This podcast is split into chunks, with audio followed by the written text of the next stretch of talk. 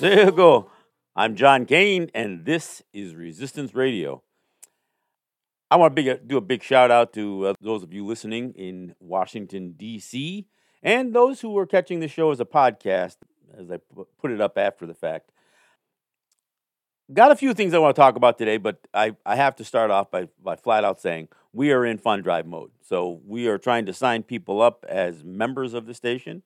We are trying to get pledges, and we need to do so because we are listener supported radio. So I need some of you folks to go to the pledge line, and that is 202 588 9739. That's 202 588 9739. Or go online to WPFWDC.org slash donate. Look, you can't take this station for granted. I, I realize that Pacifica stations have been airing for you know over 50 years, and WPFW in particular has been broadcasting eh, as a part of this Pacifica network for for decades. But it doesn't mean we're always going to be here. And you ensure that we are here by supporting this fine radio station. A station that, look, I can't express how much gratitude I have for being allowed to have airtime. But that airtime is also contingent on you. Look, these stations need to to raise money. They need to support their operation. And frankly, if, if my show is among the shows that are not deemed worthy of the airtime, and, and not solely based on my ability to fundraise for the station, but but you know, out of response from listenership, then then you know my my job is tenuous here as well. Look, I come to you from the Cattaraugus territory of the Seneca Nation. That's where I am set up to do this this uh, show. I don't always want to do the show from uh, from here. I, would love to make the trip down to Washington, possibly manage to do a couple of uh, events while I'm while I'm down there, and you know, and and and that too, I look to you for. I you know, I'm I'm hoping that if if there is an event in D.C. that uh, that that could use a, a, native speaker, especially a native speaker like me. I hope I hope people reach out. Look, I am on Facebook. I'm easy to uh, to access, and I, would love to make the trip down. You know, look, I've been doing this this program on WBAI in New York City for well over a decade. Been on for longer than that, beyond this this program, and I've used my what were, were my trips to New York on a weekly basis uh, as an opportunity to do events in, in New York City. Some of them were film screenings, some of them were bringing in live live guests, whether they're speakers or or performers. Um, and I've I've hosted uh, environmental issues where I brought environmental activists from around the city.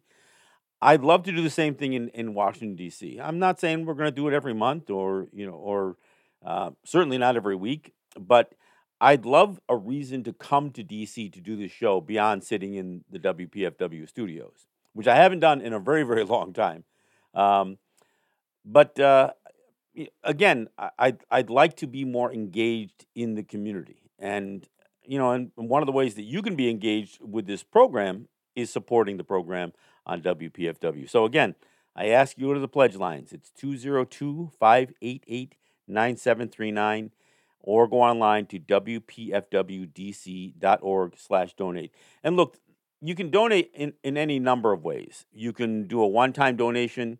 Um, you can do a timed donation. Uh, you know, set up a donation that'll come out at a specific time, or you become a weekly contributor, or I'm sorry, a monthly contributor by be- becoming a, a sustaining member of the station. And you know that's when you you provide a credit card or your checking account information, and you just set it. So it's it's ten dollars a month. Maybe it's fifteen dollars a month. Um, and you can almost treat it like like one of your streaming subscrip- subscriptions. Uh, although we don't set the price, you do. You set what you can what you can afford to to pay to support this station, something that that if you're listening to this program that you've you've come to, to count on. If you listen to the station, you've come to count on. So to become a part of Jazz and Justice Radio, you simply just sign up, sign up, and become a member of the uh, uh of the station. So I want to do I, I, one of the things I got to talk about, and you know I've I've been really engaged in the mascot debate, especially in New York. I was one of the principal figures in uh, in pushing for a statewide ban and, and, and achieving that. The, the New York State Education Department's Board of Regents voted unanimously to institute a statewide ban.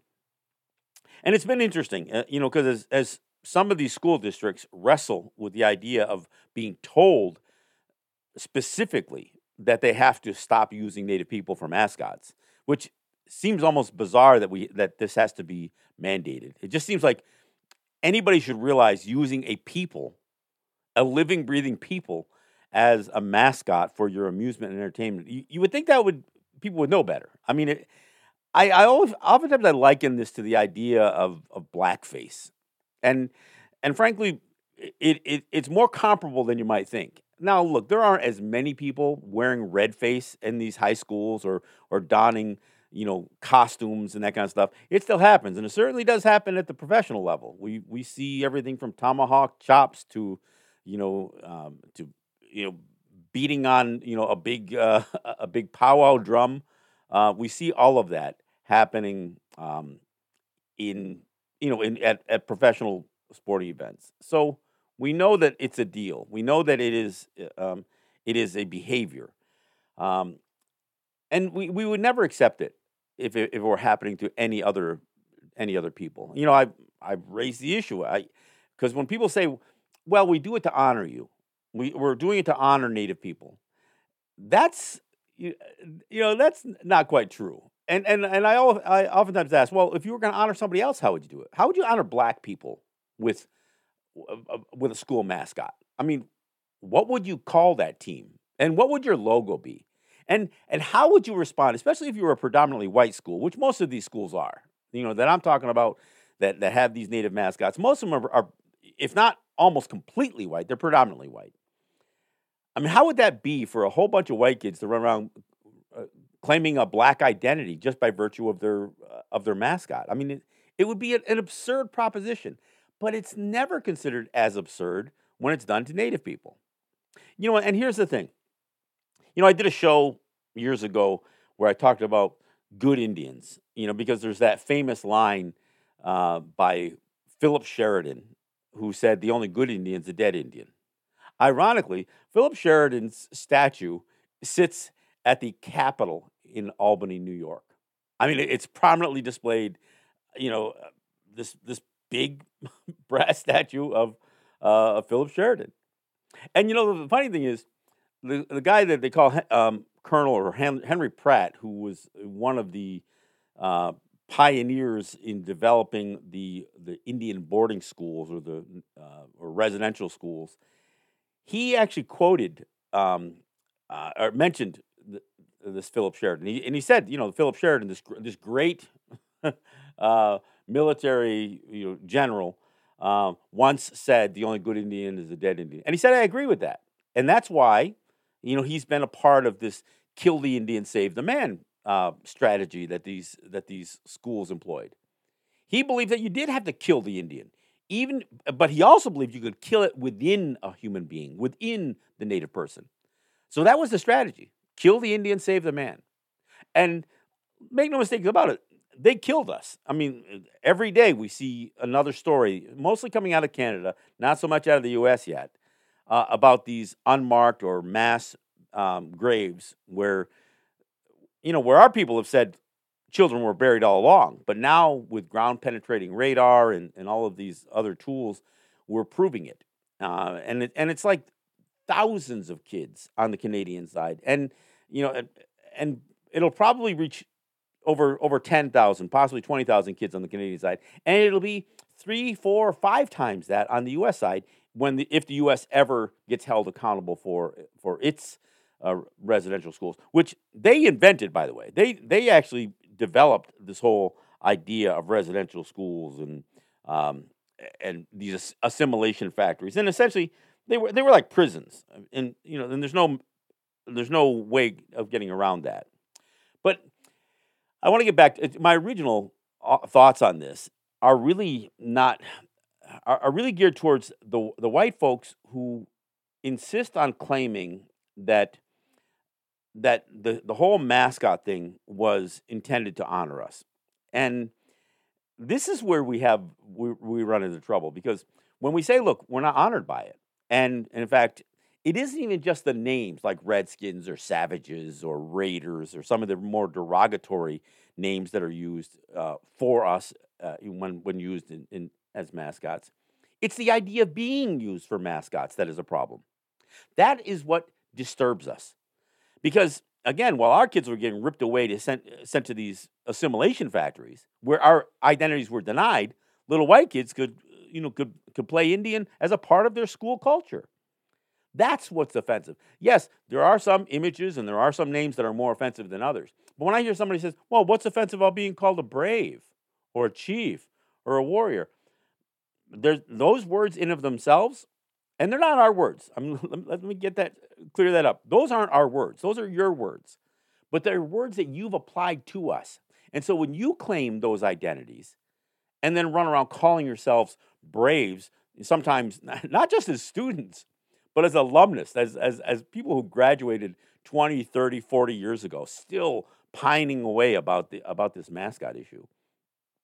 But when we, we get engaged with those communities over removing these mascots, then the truth comes out. Yeah, they, they're not really honoring us that much. In fact, the amount of hate and vitriol and venom that gets spewed at us. I mean, look, I've been called all kinds of. I uh, somebody even suggested they wanted to scalp me, which is, you know, which is not just a joke. I mean, scalping involved killing people. I mean, and killing us for bounties. Trust me, there's some of these people in some of these little towns that would have loved to, you know, claim that, they have taken me out of the picture.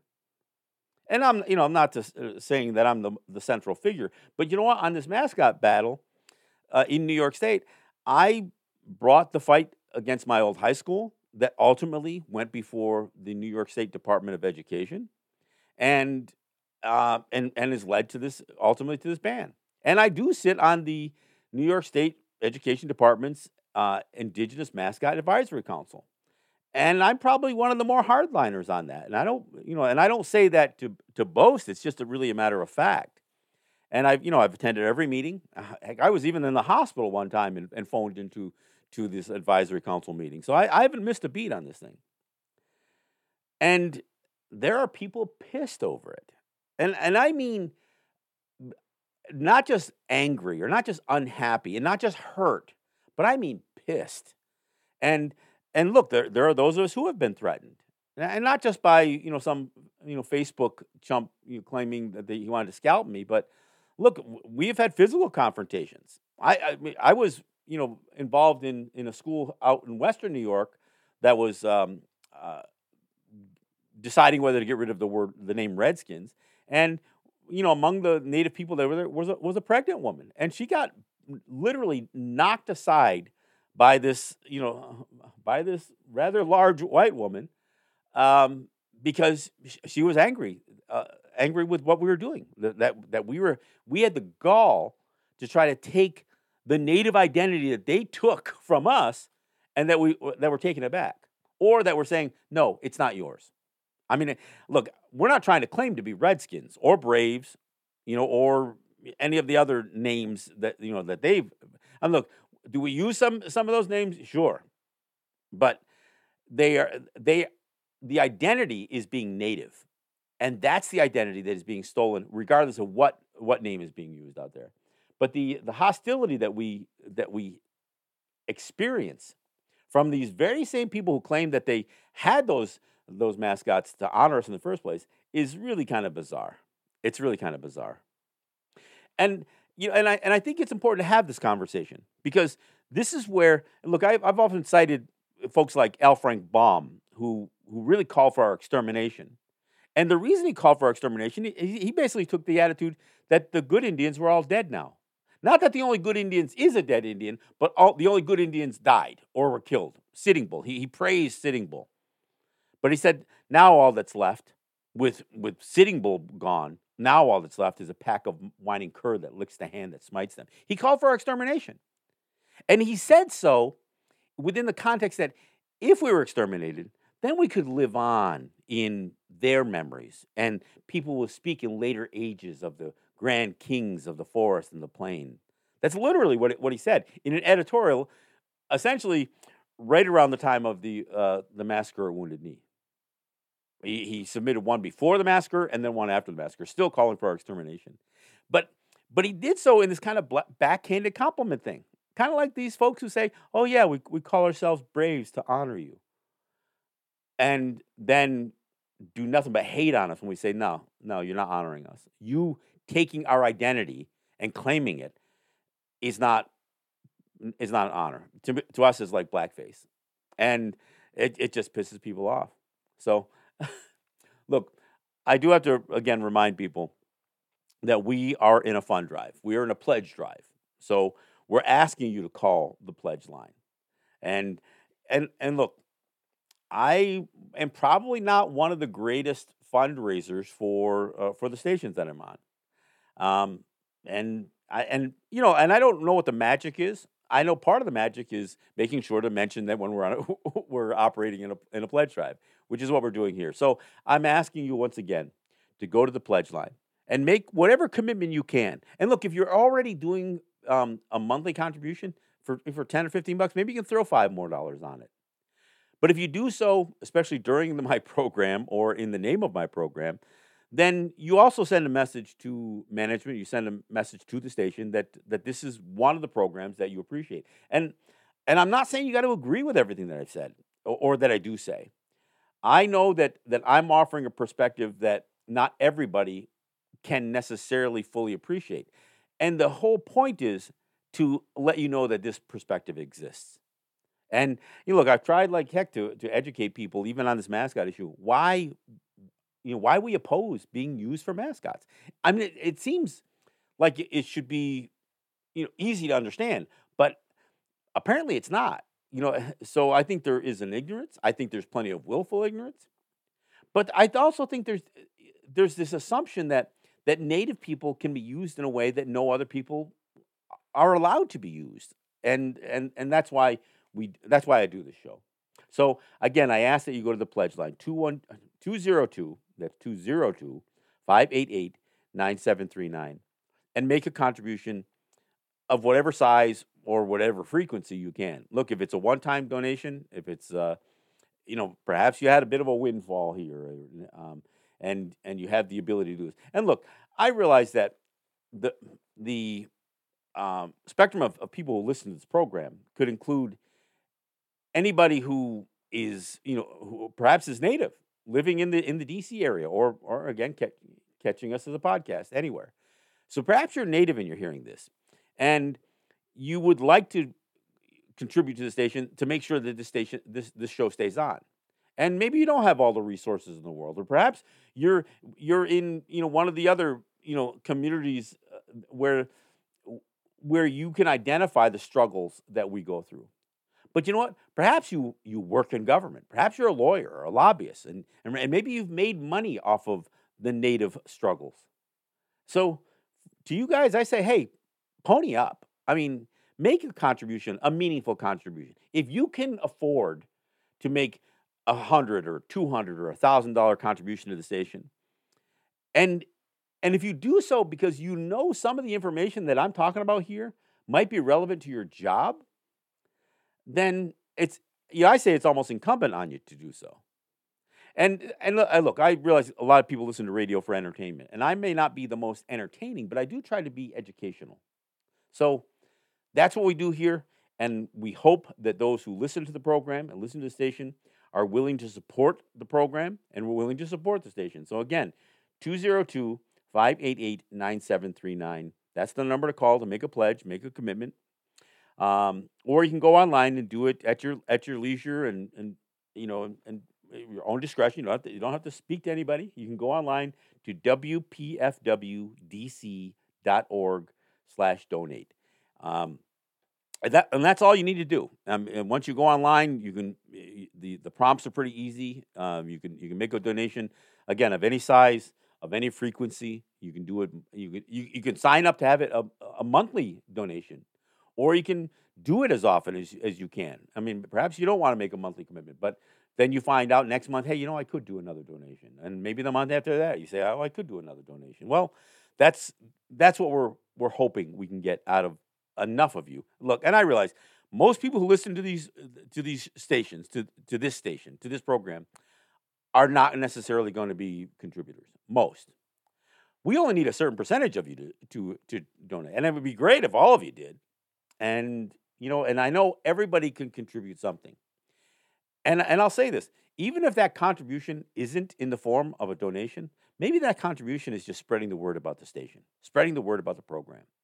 And again, any of you who know of uh, of, uh, of, of any upcoming events or opportunities that um, that might you know might be, be might benefit from a speaker like myself, I'd lo- I'd love to hear about it. You know, I, would like to organize perhaps an event down in the DC area, but I know there's plenty of events that happen anyway.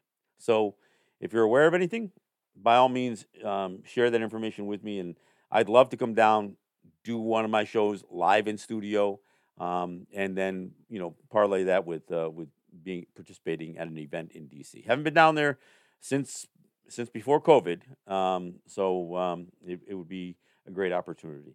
So I do look forward to uh, to visiting uh, DC and and and and having some face to face with some of the people who may perhaps listen listen to this program on a weekly basis. All right, I again the mascot issue is not the only issue that that I have engaged. Um, I've been involved in environmental issues. Uh, for those of you listen to the program uh, for a longer period of time, know that I've I've taken on the state government over everything from taxation to um, to to squeezing gaming revenue out of uh, out of native uh, territories here in New York. Um, I have been somewhat critical of the fact that there currently sits a Native woman um, at the Department of Interior. And I'm critical because sometimes I feel like putting a Native person into one of these places is um, that's the gesture, but it doesn't necessarily result in any tangible uh, changes.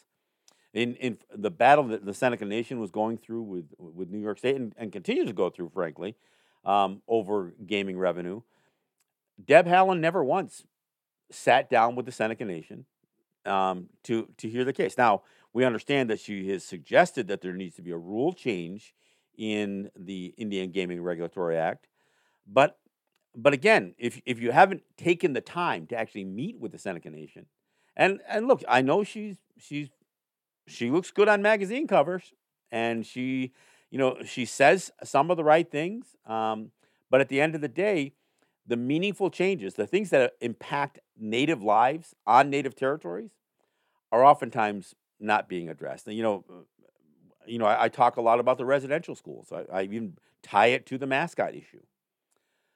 But we haven't seen any meaningful um, launch, in, which it would involve funding to investigate the United States role in uh, in residential schools, including looking for and finding, you know, um, these mass burial sites, these unmarked graves, and, and, and fully accounting for the harm that was done to Native children through these schools. And, and let's be clear assimilation, even if it's just assimilation all by itself, is still a form of genocide. Genocide is defined as creating the conditions that would make a people cease to exist.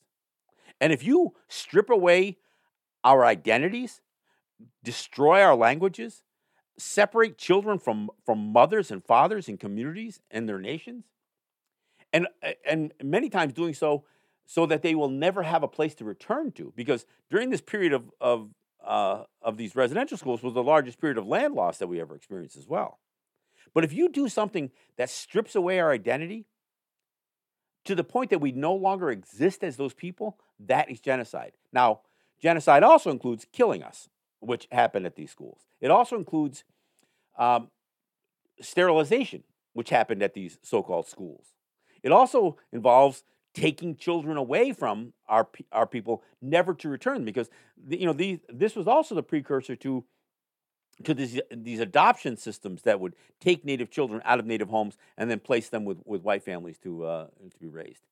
So if you had the benefit of getting out of one of these residential schools, oftentimes it didn't mean that you went home. It didn't mean that you went back to your, your people. It meant, it meant that they found some, some nice white fa- family to, to raise you. And so we get left today in a situation where we have Native people struggling to reclaim their identity.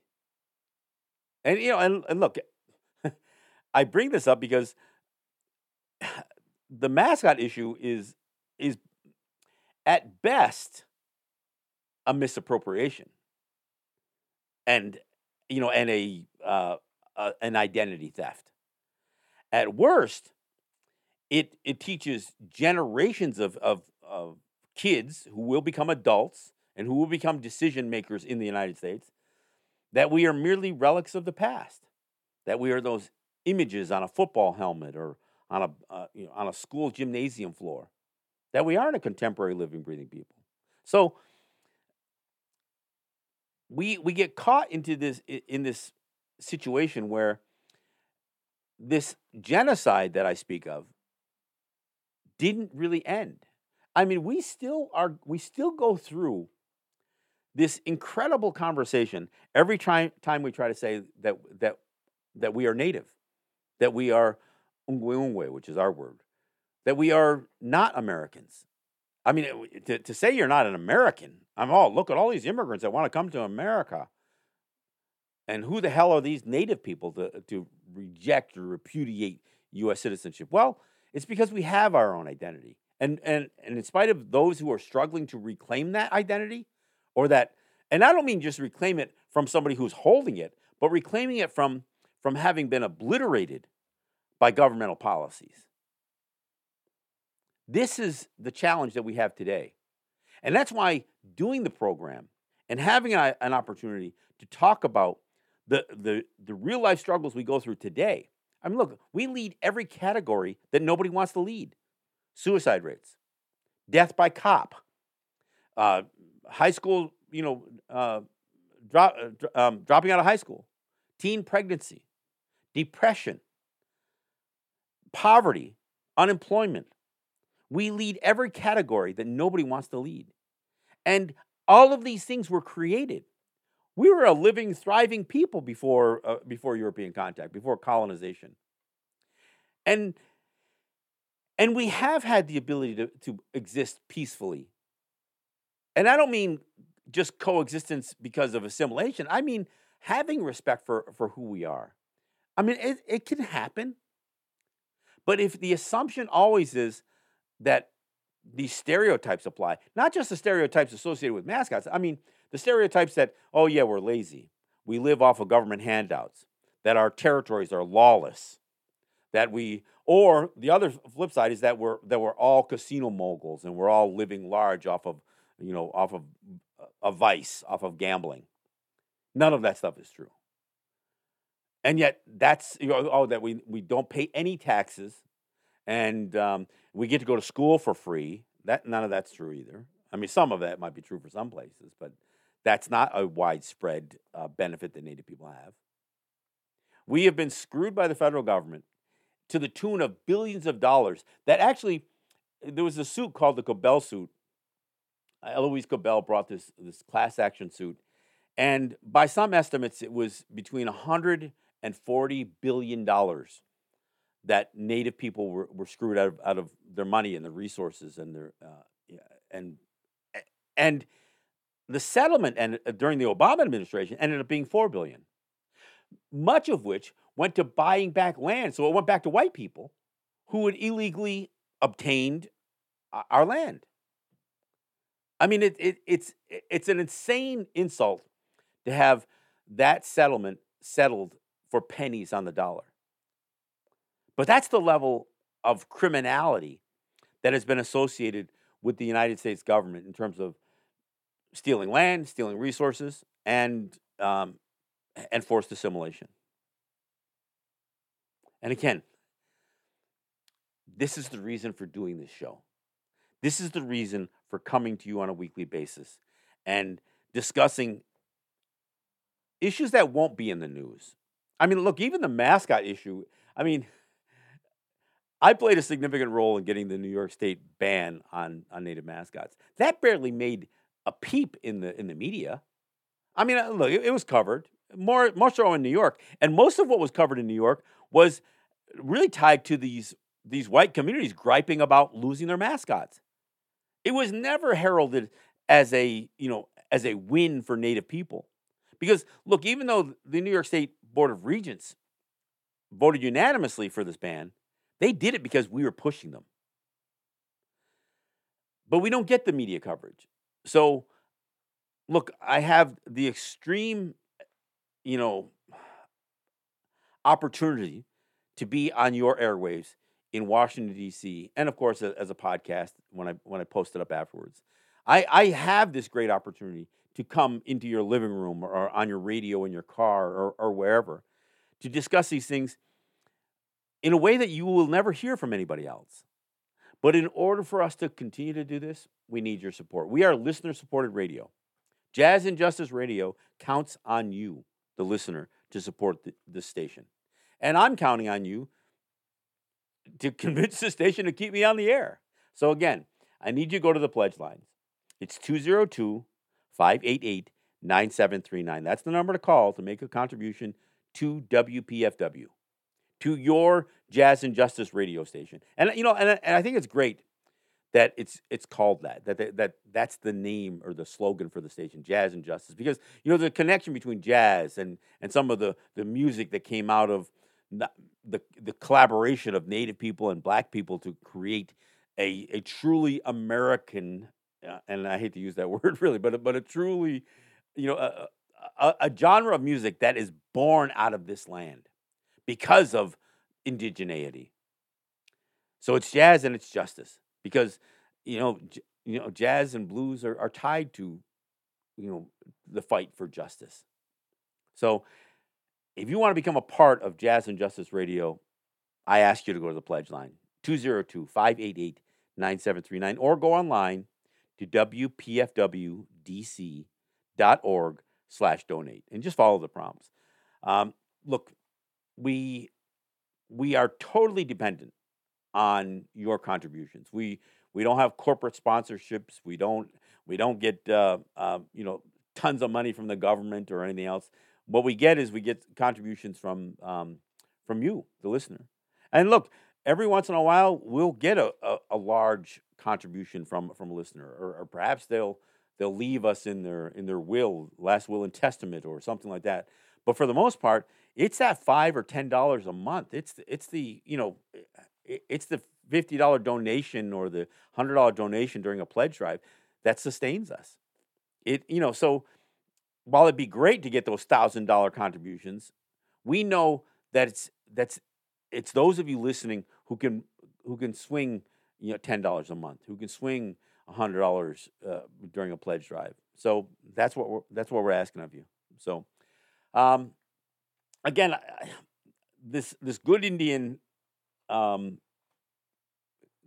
topic that uh, you know that I wanted to do during this show has has become so apparent um, when we when I was taking on this this mascot battle because look while we we couldn't have done this without allies we couldn't have gotten you know not just New York but there's like eight other states that have that have created these these bans, and I think there's another, you know, probably another half dozen or dozen that are contemplating it. I mean, even New York State was contemplating it in their legislature, but that's not the way we got this thing done. We got this done through the through the education department. We got this done through a rather apolitical um, agency of New York, one that could prioritize education over politics, and, and it didn't matter who was sitting in, in in those positions on this agency.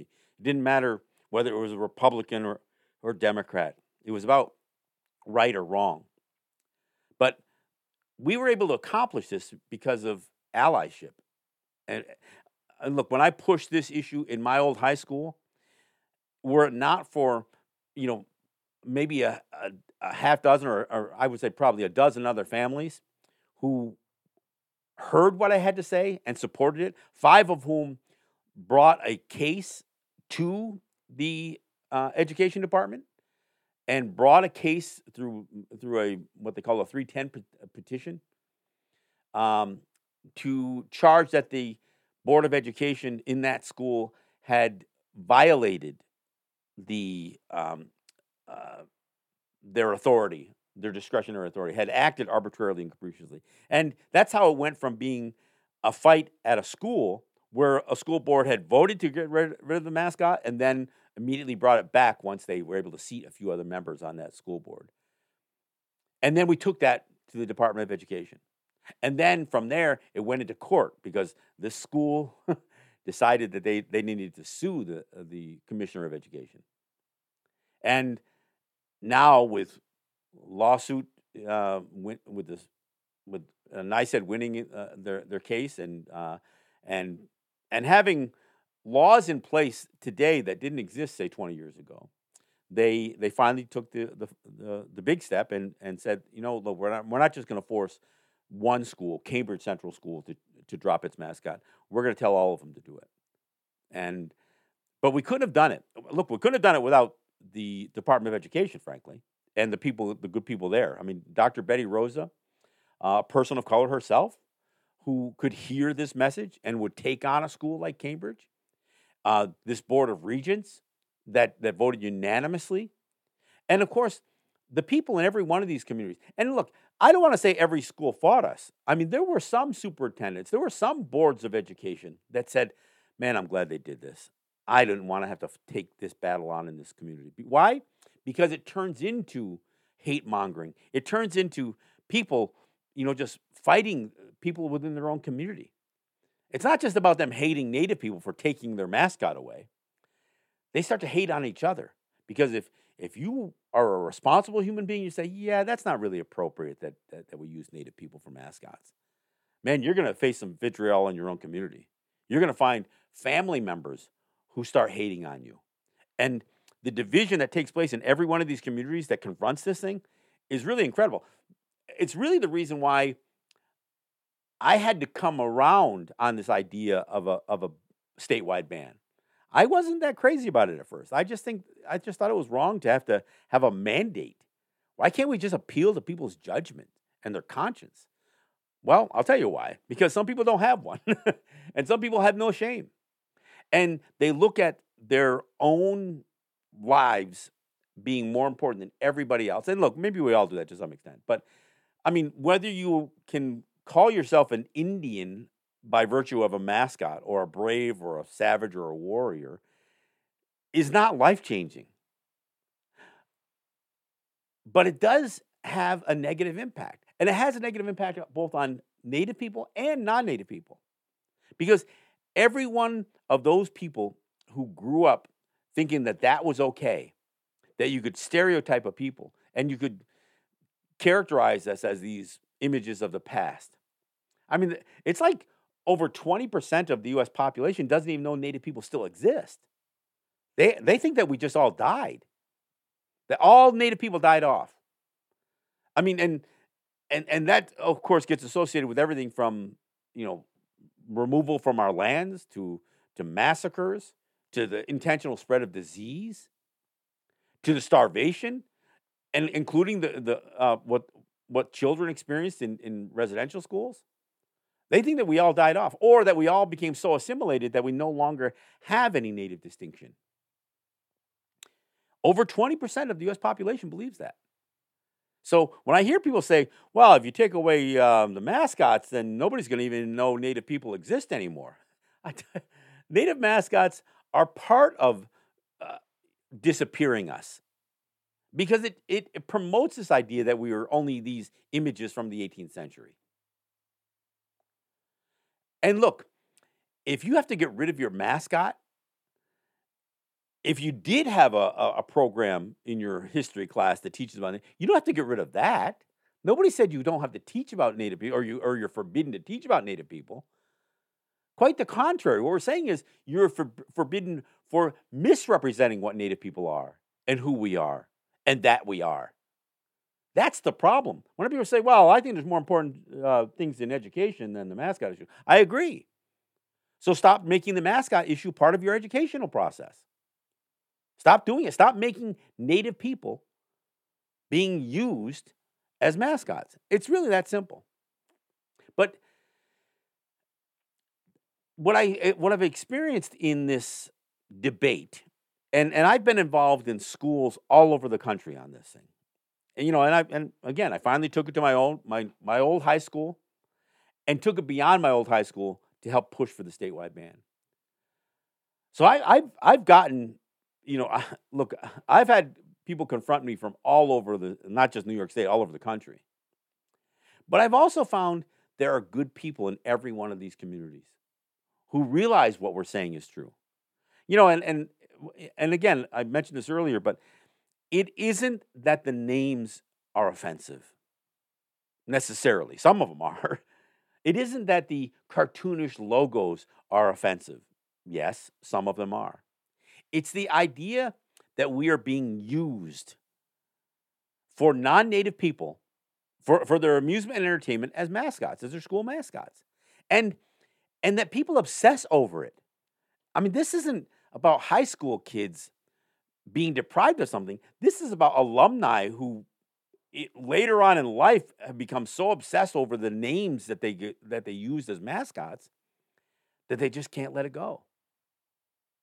And look, there are some things that, that are used like tomahawks and you know arrowheads and spears. I mean, there, there's a school in central New York that uses a wampum belt within, you know, um, uh, over the letters representing their school. And it's not even an accurate wampum belt. I listen to people say, "Well, look, we we we respectfully use the the friendship uh, treaty, the friendship belt as our as our logo." Yeah, you really don't. It's not the friendship belt. the The actual wampum belt that they that they use cuts the center section out of what was the George Washington belt, which was never really associated with a treaty. This is what George Washington wanted. And what he wanted was this belt that had 13 large male figures, and in the center, these two little wee guys standing next to a longhouse. And what it symbolized was that we were lesser than them, that they were the our big protectors, and that they were going to um, uh, rule over us. That's what the George Washington Belt symbolizes. You know, some people try to associate it with the Canandaigua Treaty, but it's not. There's nothing in the Canandaigua Treaty that, that talks about becoming protectorate nations by the of the United States. No, there's nothing in there that says that at all. And what this school did was they cut they cut us out of that wampum belt. So what they have is they have those 13 male figures um, holding hands um, um, as a part, and that's not even that doesn't exist as a wampum belt by itself. So they even altered that. They took us out of they took us out of the belt, a belt that I'm not a fan of. Uh, anyway, but uh, but that's that that's what was done. I mean, so the level of I don't know presumptuousness, the the the level of white privilege that has been used to turn us into their mascots, to use us for their mascots, is, is pretty remarkable. And of course, when you take away any elements of that white privilege, man, you, you, you meet up with resistance. And this is where I say, you look, white supremacy took our lands and murdered our people. White privilege took our identities while uh, you know for their amusement and entertainment and white fragility is what we see now i mean the anger that that we we see lashed out at, at us over this is really um i mean it's it's sad it's sad because it's it it shows this the sense of vulnerability that white people have that somehow anything could be taken taken from them I mean, and look, every time th- this debate happens about a school losing its mascot, they say, "Oh, now we got to change the name of our town and our streets and uh, the name of our state uh, or the name of the river or the mountain or the landmark." They, they automatically deflect this and say, "Well, this is a slippery slope. Pretty soon, we're going to have to lose everything." Uh, what are we going to have to do? Give the land back to the uh, land back to those heathens? I mean, these are literally the conversations that take place, and it's all over social media. So it's not like you can't find this stuff. I mean, and and look, we've made it real clear in the mascot debate. We're not saying you got to change the name of your town or even the name of your school. We're just saying your nickname, that what you're calling, what the students are calling themselves, because that's the identity theft. That's what is so particularly offensive about this. Look, if you're if the name of your town is derived from a native word or the county or or whatever, that's that's not the identity theft we're talking about. And while I'm not crazy about, you know, the, the usually the the the names get bastardized in such a way that they no longer resemble the native word that they once that they're derived from, but uh, that's kind of beside the point. But that's not what we're trying. We're not trying to tra- change landmarks or town names or, or anything else. We're trying to stop people from claiming to be Indians, braves, warriors, savages, whatever, for their entertainment and uh, you know and amusement. That's what we're trying to stop. That's what's offensive. So and this appeal that that we make to the public, and and I'm, and I'm so glad to make that this appeal to you know to the listening audience in Washington D.C. The appeal that we the appeal that we make to the public is just for some level of understanding. Look, I get it. Maybe it, you know it, it does hurt a little bit to lose your native mascot. You know, I I I can't imagine anybody responding this way if they had to go, you know stop being bears and had to be cougars later. But I you know I see it, so I know there are people who are angry about it, and and this and that they get these emotions stirred up. I can't say I understand it, but I I acknowledge it. But you know what? You get over it, and you move move beyond. I mean, it's funny because that's what Native people are told all the time. Oh, you guys are always dwelling on that negative history. Why don't you get over it? It happened a long time ago. We can't be held responsible for what uh, what people did hundred years ago. No, but you can be held responsible for what you're doing now. And some of the racist comments that we receive over this debate is pretty remarkable. I once one person said, "Why would we want to have native mascots anyway?" Look at the their reservations. They're just lawless territories. Rape, murder, and theft. That's what the, and the crazy part is, yeah, we did experience rape, murder, and theft at the hands of white people. But literally, somebody finally got to the point where they said, "Well, I would, I wouldn't want to be use Native people for a mascot anyway." I mean, it, it sounds a little sour grapeish, but, uh, but this is where it really comes down to. We've had people say, "Look, we're not using you for mascots. We're using the native people from before. We don't even like you, but we like the idea of us being braves or us being savages or warriors. So, I mean, literally had somebody say, it's got nothing to do with you. We're not honoring you, we're honoring the people that came before you. really. So that's what we experienced. So, and I know this is, you know, this is almost tough to hear, but I'm glad to have the opportunity to be heard. It's part of the reason that we had had this ban, statewide ban in, uh, happen in uh, in New York State, and maybe being heard in Washington and some of the areas around there. I'm look, we, we, Pennsylvania still still a state that is rife with these mascots. There are other places, you know, and and look, we we we fought this. I've gone to Delaware I've gone to Connecticut. I've gone to you know other places to, to, to speak with school boards. So maybe somebody hears this and they and they learn something, or maybe they hear this and they say, "Look, I'd like to get that guy to come to my school," and I'll do that. I will, uh, whether it's through Zoom or, or whether you know maybe this is one of the events that I do. I'm glad to have the opportunity to be on on this station to do this. I'm I'm glad to have this opportunity to to speak and to be heard. But without your contributions to WPFW, it, it may not happen. It can't happen, actually.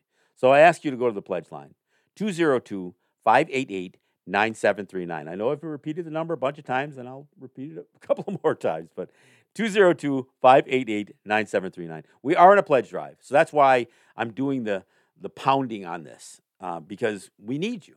And, we, and look, I may I mention this with every program that we're that we're listening to Sport Radio, but on this program during a pledge drive, I'm going to mention it more often. So again, 202-588-9739. That's the number to call to make a contribution to WPFW Jazz and Justice Radio, or you can go online to wpfwdc.org slash donate. Follow the prompts. As I said, a one-time donation, a timed donation. Um, you know, maybe you got money coming in at the end of the month, and and you can you know schedule uh, a time to make a payment, or you do something once once a month. Use your credit card or your checking account information, and just have an automatic withdrawal from your uh, card or your account for ten dollars a month. Nothing, nothing that's gonna you know leave anybody terribly strapped. In fact, most people if they lose ten dollars a month, they don't even notice it. and, and and of course, if you've got you know eight or ten uh, streaming services, um, maybe that's a lot. But what's one more? Especially one that you don't necessarily have to stream. You don't have to go online. You you can just turn on the radio and listen to. So that's what we ask. We ask that you make a contribution to this radio station to WPFW Jazz and Justice Radio by going to 202 588 9739 or go online to WPFWDC.org slash donate. And look, I'm not just suggesting I'd like to come to DC to, you know, to encourage people to donate to this to this program to the station. It is really something that I'd like to do. And um, so I'm I'm actually one of the call you know calls to action i guess i'm uh, suggesting here is that if if there's an event that that you think it would be appropriate for me to attend and and maybe you know get a, a shot at a podium um, let me know you can reach me on on facebook uh, um, i've got a group page called resistance radio oftentimes i stream these uh, videos of these shows on that on that page um, i also have another program which is uh, a podcast only which is Let's Talk Native, and I encourage people to check that out as well. That also has its own group page on Facebook, so you can reach me. You know, you can reach me on my personal profile, John Kane, or you can reach me on Resistance Radio with John, with John Kane, or uh, Let's Talk Native with John Kane.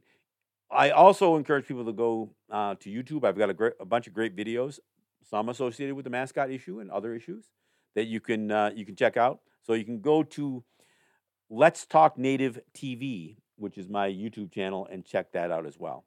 But my podcasts, both Let's Talk Native podcast and Resistance Radio podcast, are available on all the the popular podcast platforms, so you can find that anywhere. Just uh, search Resistance Radio with John Kane or Let's Talk Native with John Kane, and you can find the latest podcast and, and see a library of shows from the past. And I've been doing this for a while, so th- there's a lot of information there. Every once in a while, I'll dust off and I'll listen to an old show um, just you know, just to remind me of an issue that perhaps I haven't talked about in a while. There's a lot to talk about. There's a lot to cover as a Native person. You know, we get overlooked when people talk about racism. There was a shooting that took place here in Buffalo, where it's almost the first one year anniversary of that. And even as the stations were doing programs associated with racism, we were never invited to be a part of that conversation. So it's almost like what Native people have experienced was, you know, and, and we get told this that it was just this natural clash of cultures and it was destiny, manifest destiny, right? That's what it was. It wasn't just racism. I mean, you guys aren't victims of racism. Well, I, I beg to differ.